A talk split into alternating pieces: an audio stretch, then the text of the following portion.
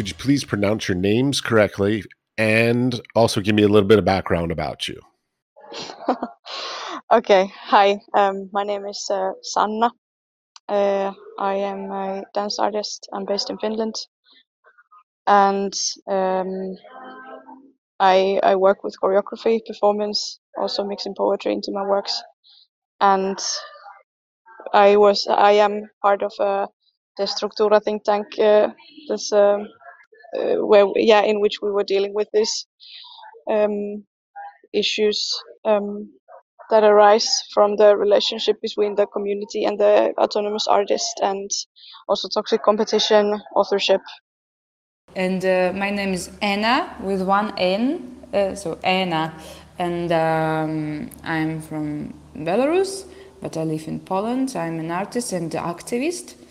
Former opera singer, but now I use opera singing as one of my many tools to do art that makes difference. And um, I'm a part of destructura uh, think tank uh, uh, autonomy versus community values. Um, yeah, and I'm actually really happy that I am a part of this uh, big project because I really believe that it's gonna make the difference. Well, that lends to the basically the question of like, so th- this idea of this think tank that you were part of about authorship, competitiveness, community values, all this. What what did you go into it with a sort of an idea of, and what has now sort of come from it now that you've sort of been through most of the process? Uh, well, well, I think that um, for me, for example, this theme was very broad because uh, when we got to the debates, everybody had this um, structure of uh, of this of this build up very uh, good uh, working uh, solutions for um, some concrete things. But like community is all like is all that around around us that surround us. And it happens so that uh, we um, structurized problems and solutions, and uh, many of the other think tanks had like a bit the same themes. And uh, I think the, the, the very core of our think tank uh, was uh, the um, problem that community does not value artists um, like an equal uh, participants of, of society. That is shocking. Yeah, that is shocking. And we've been uh, thinking how to improve that, among the other things.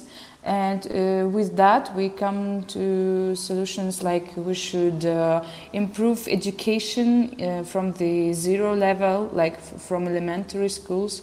So, for example, some freelancer and artists could come to the school and tell people about uh, their work and uh, so, so they would have um, understanding of what it's all about from the beginning, not like the okay, she draws or he sings. That should not be easy. I can also do that.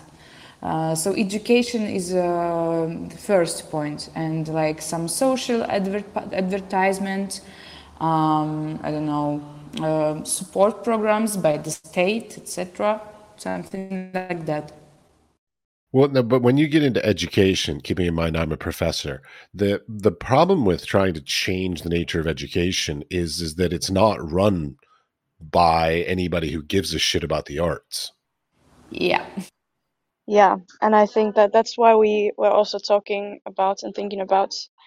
Um, that's why we were kind of thinking about how to how to bring artists into into um, uh, into the processes of actually uh, changing, for example, the education system, how to bring artists into into processes of uh, on in like um what is it? Local um yeah how to how to give them space to actually make decisions for example in uh, in local uh, and regional levels and how to kind of include them in uh, yeah actually include the people who who have a have a lot to say and who, who care about the arts and who care about um, what how how uh, who care about the arts role in society to be parts of the decision making and uh, yeah these initiatives that um, actually are trying to change the situation. Well, that's a very difficult balance because a lot of people who choose to be creative and f- go into the creative fields often are not good at with or not interested in sort of being involved in politics, which is more or less what you're talking about. Because even though it's education, it's still very bureaucratic and it's still overseen by, uh, you know, well, bureaucracy.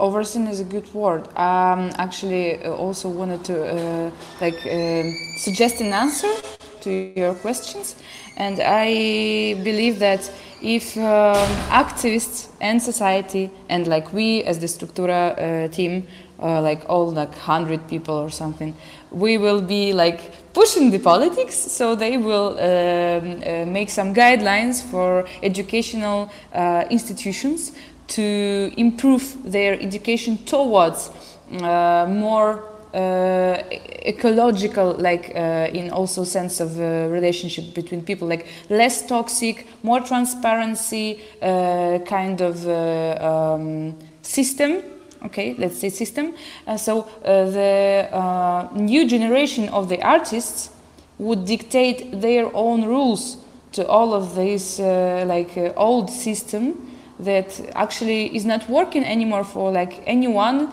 uh, beside I don't know very rich uh, guys who's like chilling there somewhere. yeah, I feel like I'm probably part of that um, older generation, and you all are part of the younger generation, and so I'm always interested to hear basically like what what has happened and what's gone wrong and what sort of the new ideas of how to address them are because trying to address these same issues in the same way is kind of the definition of insanity. So trying to find new approaches to this is probably the most important thing. Yes, yes, exactly. And um, I mean, I think that one of the one of the biggest issues that we were also talking about was uh, was how artists feel.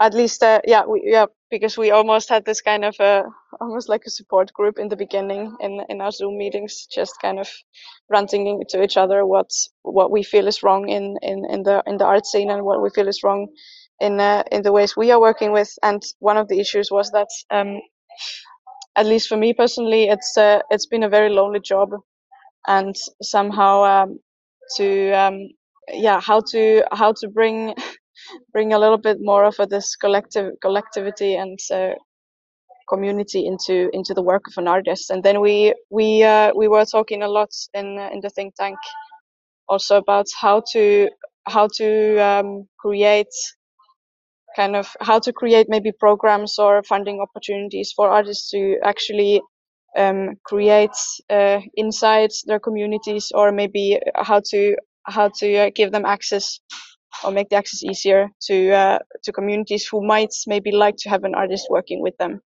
Well, I love the idea of collectives. It's to me, it's something that it, it's it's sort of a concrete version of what used to be just like critique groups or peer peer conversations at, at the bars and stuff like this. It's a more uh, contemporary way to sort of formalize that, which I think is great. Like I wish that had been around when I graduated, but alas, it will. I mean, it was, but not as formal as it is these days. Also, uh, I always, uh, as a as a revolutionary, I always say like unions, unions, and one more time unions. And if they are already existing, they should work better.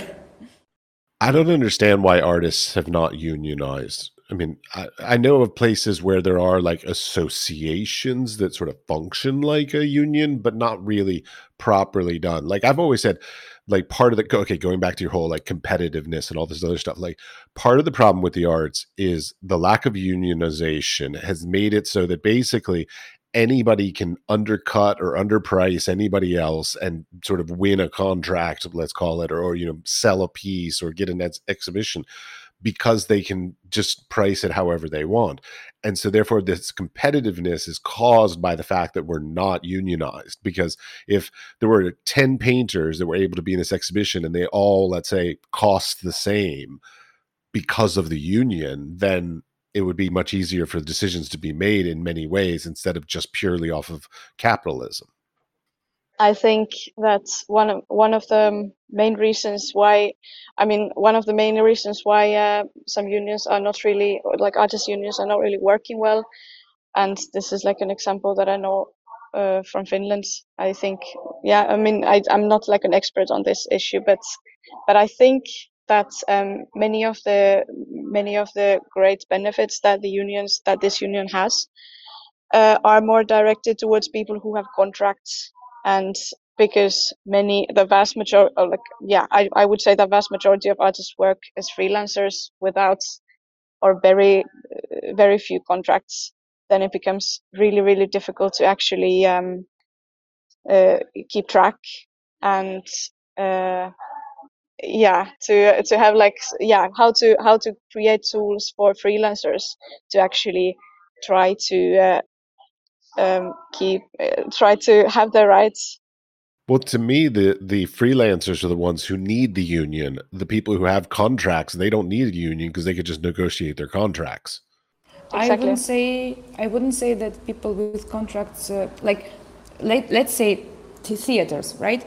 Uh, we all know how toxic uh, theater atmosphere is and uh, yeah, yeah, it's true. Unfortunately, well, uh, drama theaters are trying are trying to re, re redo that.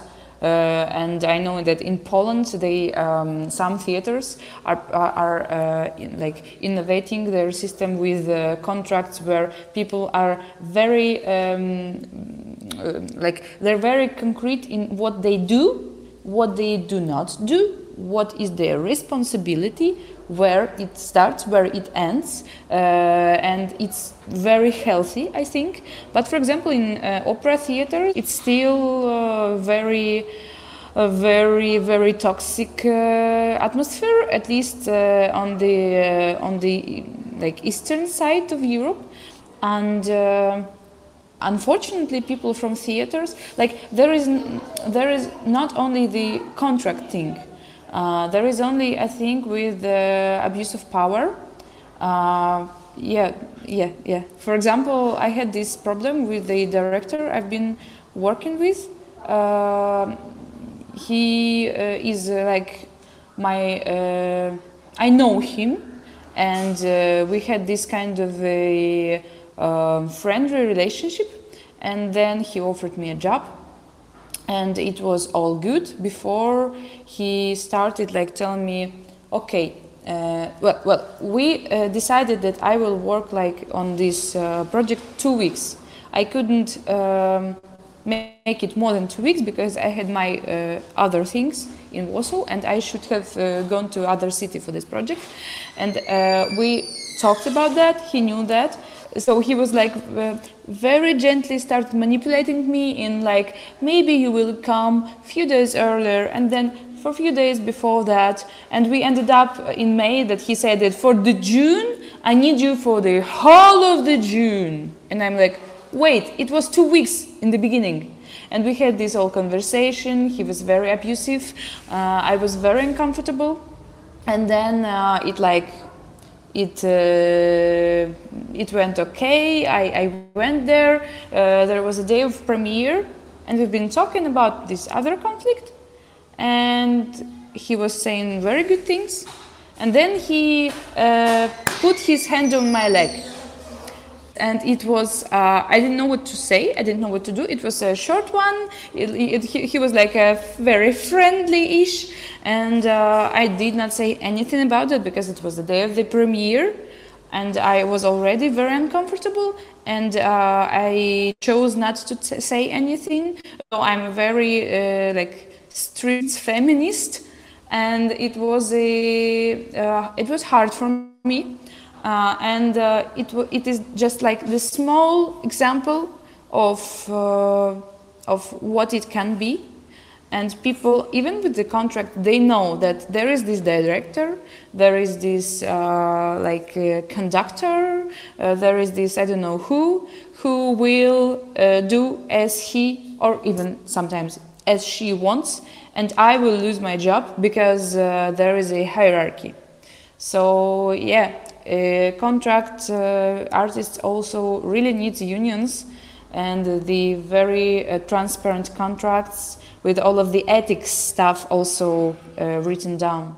Oh yeah, no, no, no. Just to be clear, when I'm talking about when I use the term contract people in the arts, I mean like administrative people at museums and people who have like you know year long contracts or that are automatically renewed et cetera et cetera uh, that by no stretch of the imagination does an artist who has a two week obligation to create a piece of art that is not a contract employee at all. That's still freelance. So unless it's a year long thing with like a retirement plan and health care and all that that is not a contract employee. So just to clarify the difference. Yeah, yeah okay. I just meant the that the abuse of power is everywhere uh, in the contract system also in the long term contract system. And i know some artists who like uh, quit their job because of that. So yeah still. Sanna anything to add? I think i might not have a lot to add on this contract discussion. Fair enough. Okay so the going back to like the terms authorship the, that you brought up in the beginning, which I love that term. I've always enjoyed that term. So give me a little context about what you're talking about, what you all have been talking about in your forum about authorship. I think um, we talked a lot about how um, one of the uh, on, on many in many um, art disciplines uh, one of the only ways to make money from your work is to, in a way, um, uh, is to act as some sort of a landlord for it, to to sell it out, to rent it out, and uh, and this, um, I mean, this needs to um, this needs this needs authorship, a recognized authorship. You and you need to be recognized as this as the author of the work to be able to get the get the benefit of making money out of the work. And I um my because I am uh, uh, I am uh, an artist in the performing arts field. This issue is I think it gets quite complicated in the performing arts. Yeah, I mean we're both kind of in the performing arts though. So uh, because um, there very rarely is uh, is an object or a, or a product that you could sell to anyone, and so it's basically it's almost impossible to uh, make money out of a work that you have already created. I mean, you can you can you can maybe you can uh, say that you can sell it to festivals, for example, but um, but then uh, yeah, I think I think authorship in performing arts context it's very very complicated. Also in the way how um, how many times many times the the works are created by a group of people not collective in the in the sense that uh, they yeah they are usually not maybe or it doesn't it doesn't need to be a collective that is established in a yeah doesn't need to be an established collective but more of like a working group. And then uh, uh, i we talked about how uh, there is no apparently there is no such thing as um, shared authorship. I'm not quite sure what what we decided to call it in the end, but but like legally, it's uh, it's quite difficult to uh, give rights to all of the people in the working group, and yeah, we uh, we were talking about that. There's also this problem that um, a lot of authors are not recognized, no one knows about them, and still, if they can uh, make money out of their uh, out of their authorship, no one knows about them, no one buys their work, no one uses their work for anything, and uh, it still mm, makes no sense actually.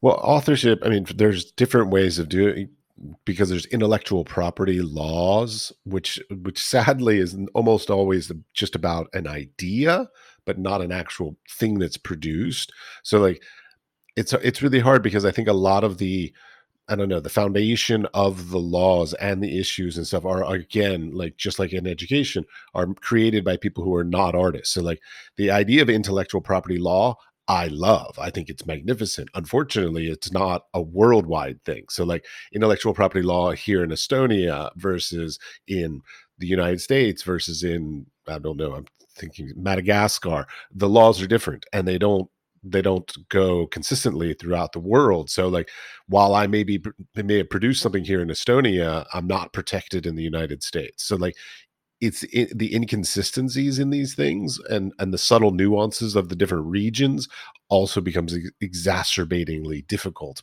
because again like we as creative people are not looked out for by the powers that be. They don't care about us. We are their bastard stepchild. And so they're they're not making like new laws or rules or anything to protect us in any way. That's my soapbox for the day. Yeah, yeah, that, that, that's a big problem that people who are not doing any artistic uh, job, uh, like work, uh, it's not their profession, uh, they're making the laws that are uh, like not not working Actually, uh, yesterday we've had this discussion about like criminal laws because we've been talking about Belarus and the abuse of power of the police, etc. And actually, on the on the example of such uh, such regimes as in now in Belarus, we can see that they are shaping laws for themselves. that's shocking. Yeah, uh, that's that's actually very shocking for some people who are who are victims of that and uh, um, uh, yeah, uh, it shows us the president that actually the law is not is not concrete. It can be used. It can be uh, reshaped, and that is the problem. And we need something else than the law, like. Um, or the law should be more transparent and uh, done by people who actually know what they are talking about in that particular theme it's uh, it's very important. Yes. Yeah, I um, I'm kind of going back to this um, this difficulty of of uh, what comes with the the very varying um, laws regarding regarding authorship in different different countries and different in different continents, and some some EU initiatives and um, I wouldn't say that EU is uh, maybe uh, it's not perfect in any way. And some of the some of the great things that it tries to do um, turn out to be very ineffective at least to my knowledge because uh, there is not really that much uh, effective ways to follow if if things are actually done the way that they should be done.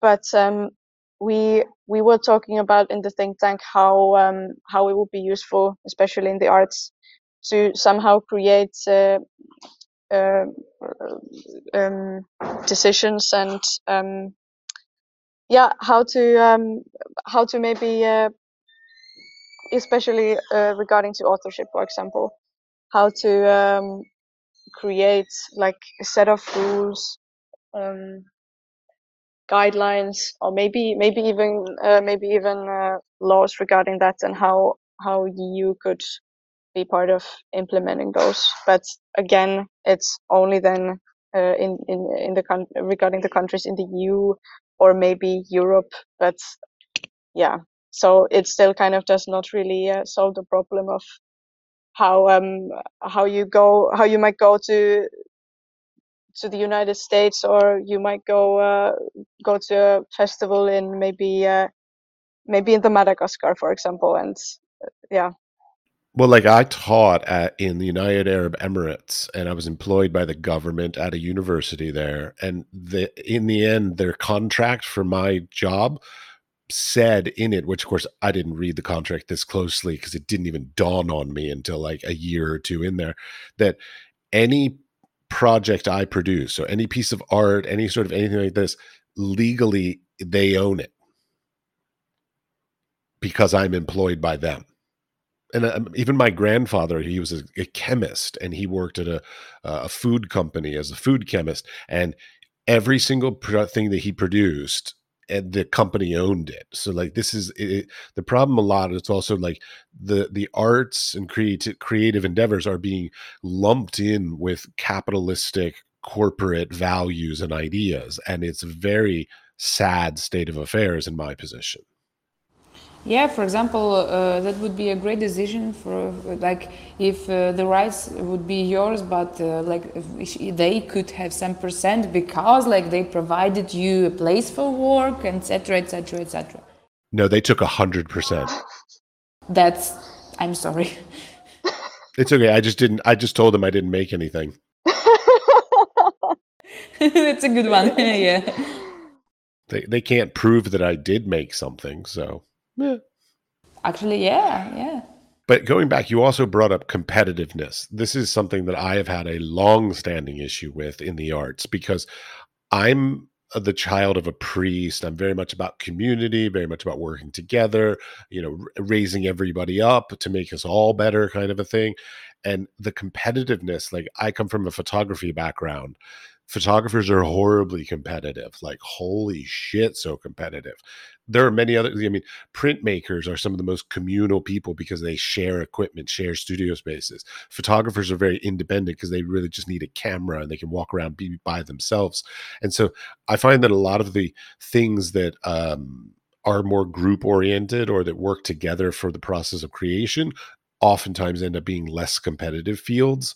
And so like how can we resolve this competitiveness in general? Because it comes down to funding opportunities resources whatever all these different competitive things that sort of they kind of crush our souls sometimes because we don't want to be competing and quite honestly we shouldn't even be competing because everybody's viewpoint is individual everybody's unique. The idea of being able to quantify x is better than y is very subjective there's so much there to unpack. So, wh- how have you all looked into this, and what what have you sort of come to come out with? Well, I think, I mean, uh, just as you were saying, Matthew, that's um, uh, competitiveness kind of, or like some of the root causes in that they are they are the lack of resources, lack of funding, lack of opportunities, or maybe not even the lack of them, but the fact that there are so many people competing exactly for the for the same opportunities and the same same grants.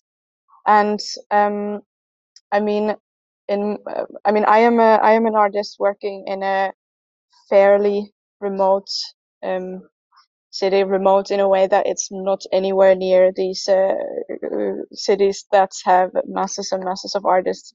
For example, in the Central Europe, and maybe I might be proven wrong in my later endeavors, but um, but I I found that it might actually be a lot more. Um, I mean, in a in a way, more sustainable to to work uh, in this place where there are not really that many artists and really not not really that many people in the field of the performing of of, uh, of dance, for uh, especially, and uh, yeah, so we were talking about decentralization and decentralizing the arts field.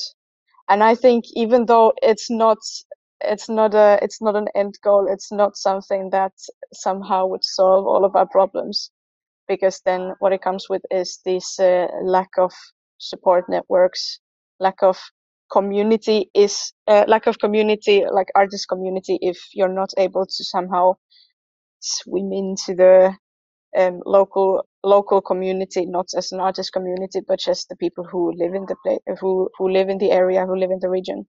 But wait, okay, you're saying that the arts industry should be decentralized. I think it might be a tiny part of the solution. Well, I'm fascinated. You believe that the arts industry is centralized currently?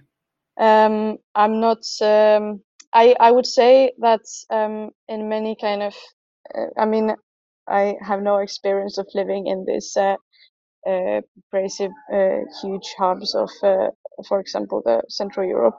Uh, like, but I would say that especially in these places, it might be especially hard as an emerging artist, as a young artist, to try to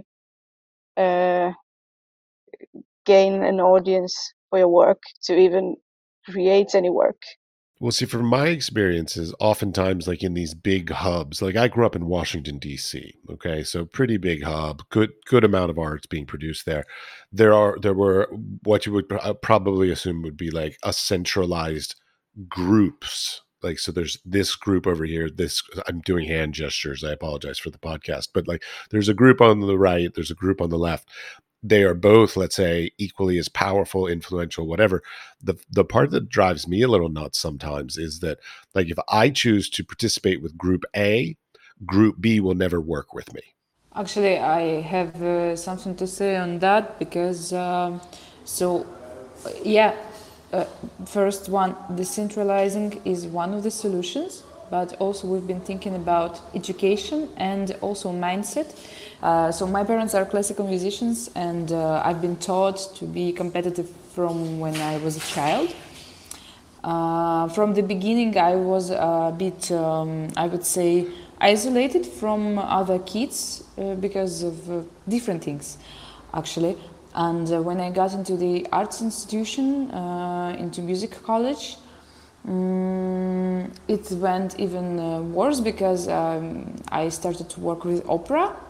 And opera is one of the most competitive uh, fields in, uh, in, in art world because uh, apparently there are a lot of people who want to sing opera.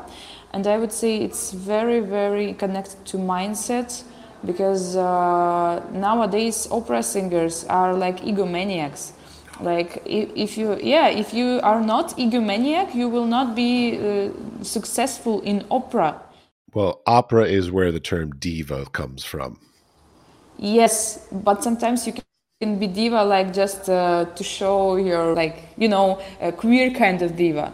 Uh, but in the opera it's like um, patriarchal, uh, perfect kind of diva who like is very cruel to to her um, competitions. Yeah, it's it's like uh, people who are sitting in the ch chairs of it, it, it, like in educational systems uh, at the competitions uh, in the theaters.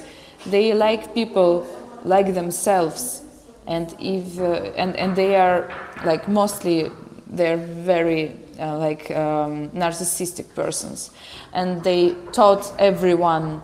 Yes yeah they i'm sorry it's sorry yeah i'm i'm making faces to her. Like i'm just i'm just shocked that you think there are narcissistic people in in the arts. That's so surprising. No i i know there are not, actually I, I i will tell you the the truth that like my therapist tells me that like um, most of the people are narcissistic yeah so because we live in this capitalistic narcissistic uh, oriented world they taught you from the beginning to be competitive uh, because there is no funds, because there is no job, because she looks better than you, so sh you should better be singing, uh, like uh, you should be singing better, for example. But uh, it's a, it's a, it's a like circle because uh, they are doing that. You are being competitive, and like it feeds this system that exists already. And as I was saying previously, if there would be some ethical kind of guides to educational system uh, that would provide this kind of thing in some way. There would be a new generation of artists who think like in uh, another uh, like uh, in another way, and this system wouldn't work for them.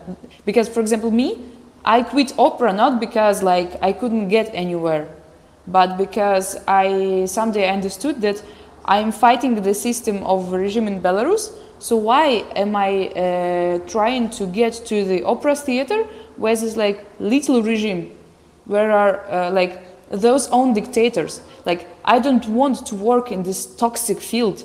Like it's insane how toxic is that. And I think that more people would understand that it will be uh, changing because it's changing uh, already. But more people who will think like that, who will prioritize like uh, transparency, and mental health, the more changing uh, will happen.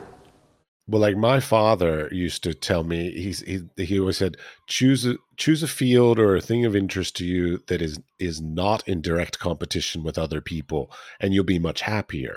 Because when you actively choose to be in direct competition with others, then you're going to be worrying more about the competition than you are necessarily about the quality of whatever you're making and the pleasure of making it and whatever else kind of thing is important to you.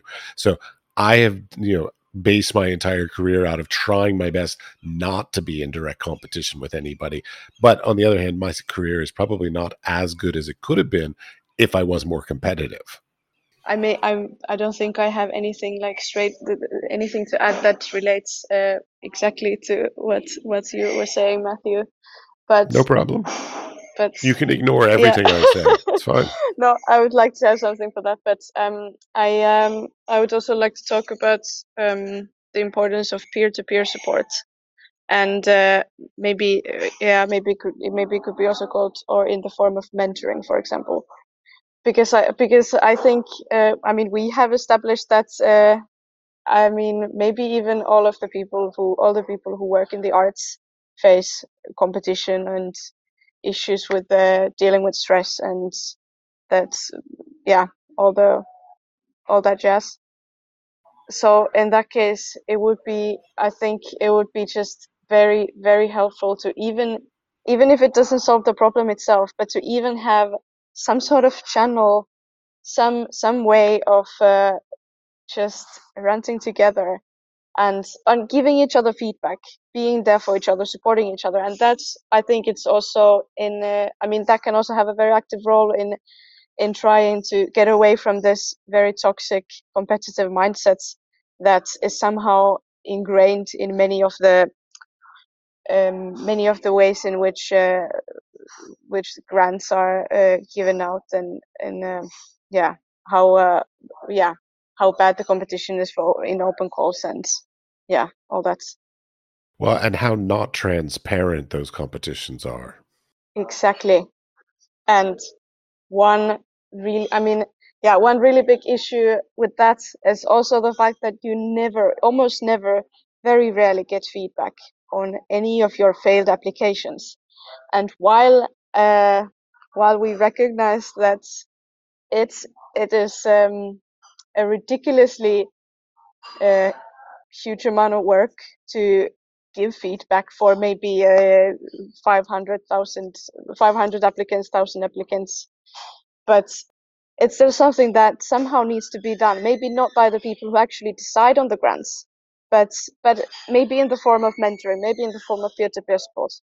My voice sounds horrible today. But anyways i have a question for you because th- this is something that i've come to learn in my age the, the in hindsight now you all are much younger which is of great benefit i think in having these conversations.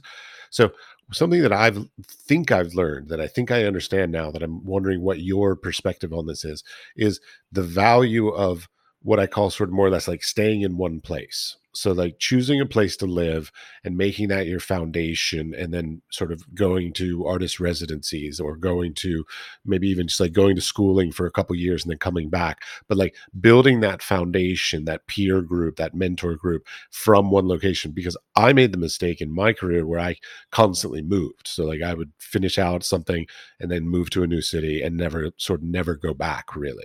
And and i feel like that that's something that's very important that I don't think people think enough about. Yeah, that's extremely important. Uh, for example, uh, when I was uh, when I when I finished my uh, bachelor's in Warsaw, I had uh, many like I, I would say friends who moved then to other cities for masters, and I stayed in Warsaw. I've been planning to uh, to study in some in somewhere else, but but it did not happen and uh, I stayed in Warsaw, and my friends they were gone, and we lost the connection, and it felt really lonely for two years.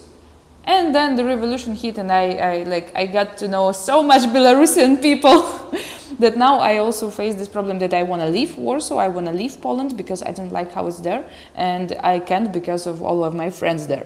and they're give me so much support in all that I do that it's incredible. Like I feel so much better than when I felt lonely, like um, in, in, in my masters. Yeah, I think. Uh, I mean, I I must I must say that I actually haven't really thought uh, about the other side of the coin of uh, yeah what it means not to stay in one place or yeah as a as a working artist because i feel that that's uh, this I, I, mean maybe not establishing this uh, this like yeah not not settling down in a way not settling down in a way that you decide to live in a place and then you stay there forever. But i feel like um, i have really been um, yearning for this type of belonging, feeling of belonging, and trying to um, tr- yeah, because I think this um, the yeah staying in one place it's somehow essential for for actually creating these communities and this collectivity that we have been talking about. And even with these uh, great platforms such as yeah the Zoom and and all these online uh, things, social media and stuff, it doesn't really it cannot replace the true human like the human encounters, and we cannot really um, it's yeah I don't feel like it's a sustainable way to try to build a community on. So I um I mean as a person I mean I studied I studied abroad uh, I studied in Iceland which which was great but I think as a as an island with a not so many inhabitants. It can get a little bit uh, lonely there as a as a foreigner coming from abroad. Um, and then yeah, then I when I came back um, to to the place where I was born, it was a conscious choice.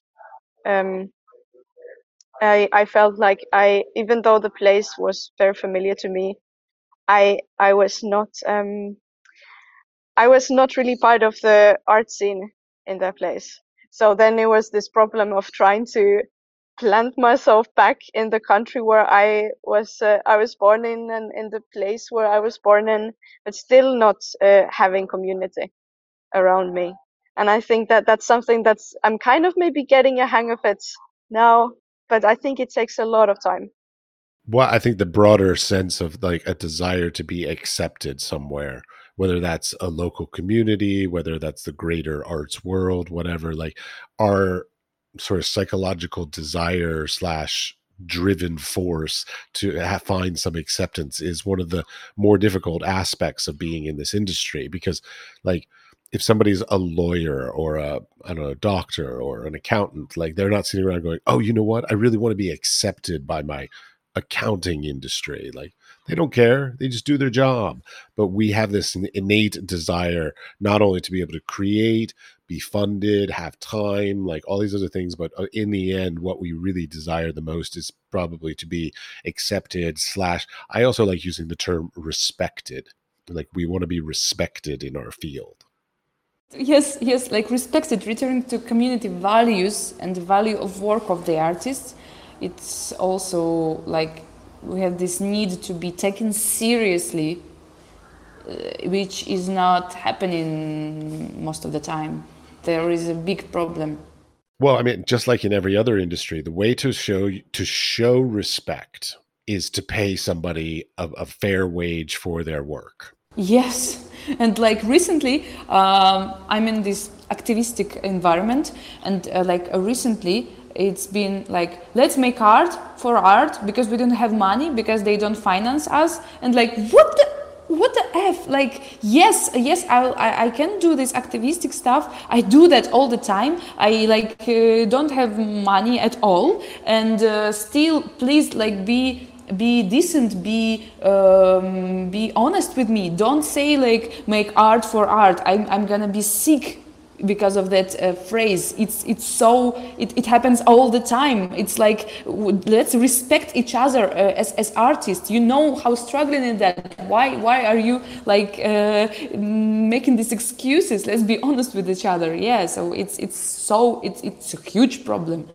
And i think yeah we we talked we talked a bit or maybe uh, more than more than just a bit about how we would really like to see a world in which um, arts artists are um, recognized as almost as like a commun not community workers in uh, maybe in the usual sense, but uh, part of almost uh, yeah as a very integral part of the society and also a part of kind of like public um,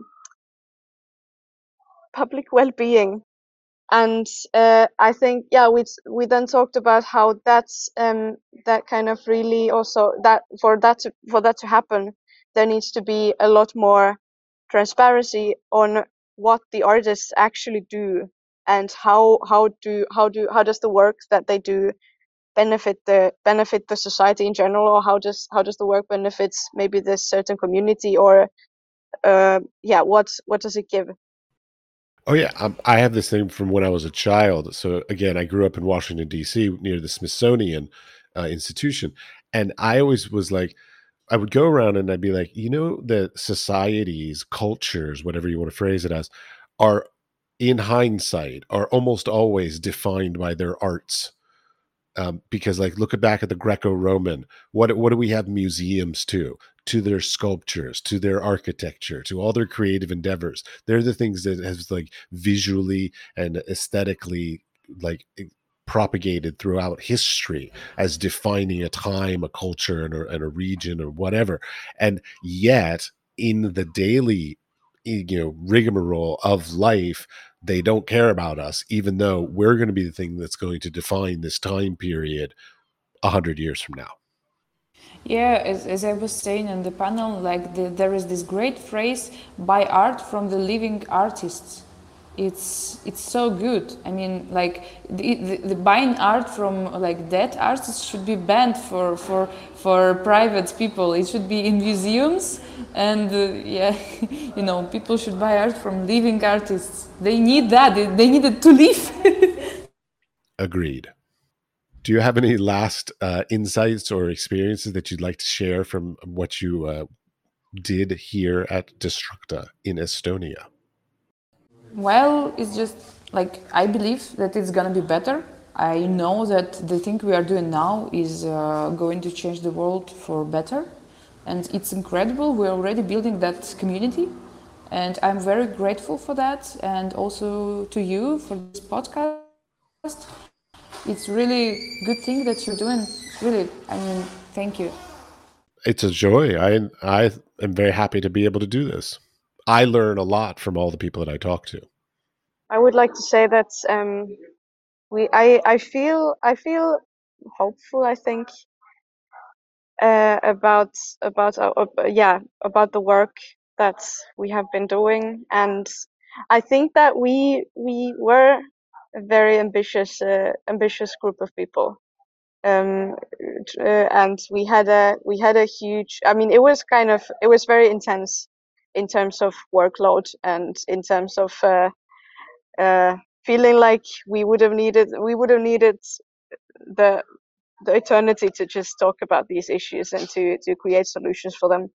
But i think that's uh, what we what we got done and what uh, what ideas we came up with uh, within a kind of a short time during this forum i i feel that um, i am hopeful in the in the sense that I have a feeling that uh, yeah things are going to change in the in the future. And they are, I mean they are of course they are always changing, but I think that's already this amount of people when we go to our to to the places where we live and um, to the communities that we are part of. Uh, the effects are already going to start to ripple outwards and and create create something that we cannot really even know yet. Marvelous. Well, Thea, thank you very much for taking the time. Thank you so much. It was uh, it was great to be a part of this podcast.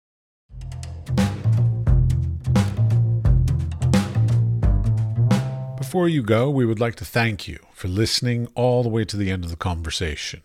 We would also appreciate it if you would share the podcast with your friends, family, coworkers, or studio mates, anybody with an interest in the arts and creative industries. The building and strengthening of the arts and creative community, both today and for the future, is at the core of our mission for this podcast. They can listen and subscribe on Spotify, Apple Podcast, or wherever you get your podcasts. We are produced by 5014, and the music was created by Peat Biby. The Wise Fool Arts Podcast is supported in part by an EEA grant from Iceland, Liechtenstein, and Norway in an effort to work together for a green, competitive, and inclusive Europe. We would also like to thank our partners Hunt Kastner in Prague, Czech Republic, and Kunstsentrene i Norge in Norway. Links to EEA grants and our partner organizations are available in the show notes or on our website, wisefoolpod.com www.thebrainfuel.com.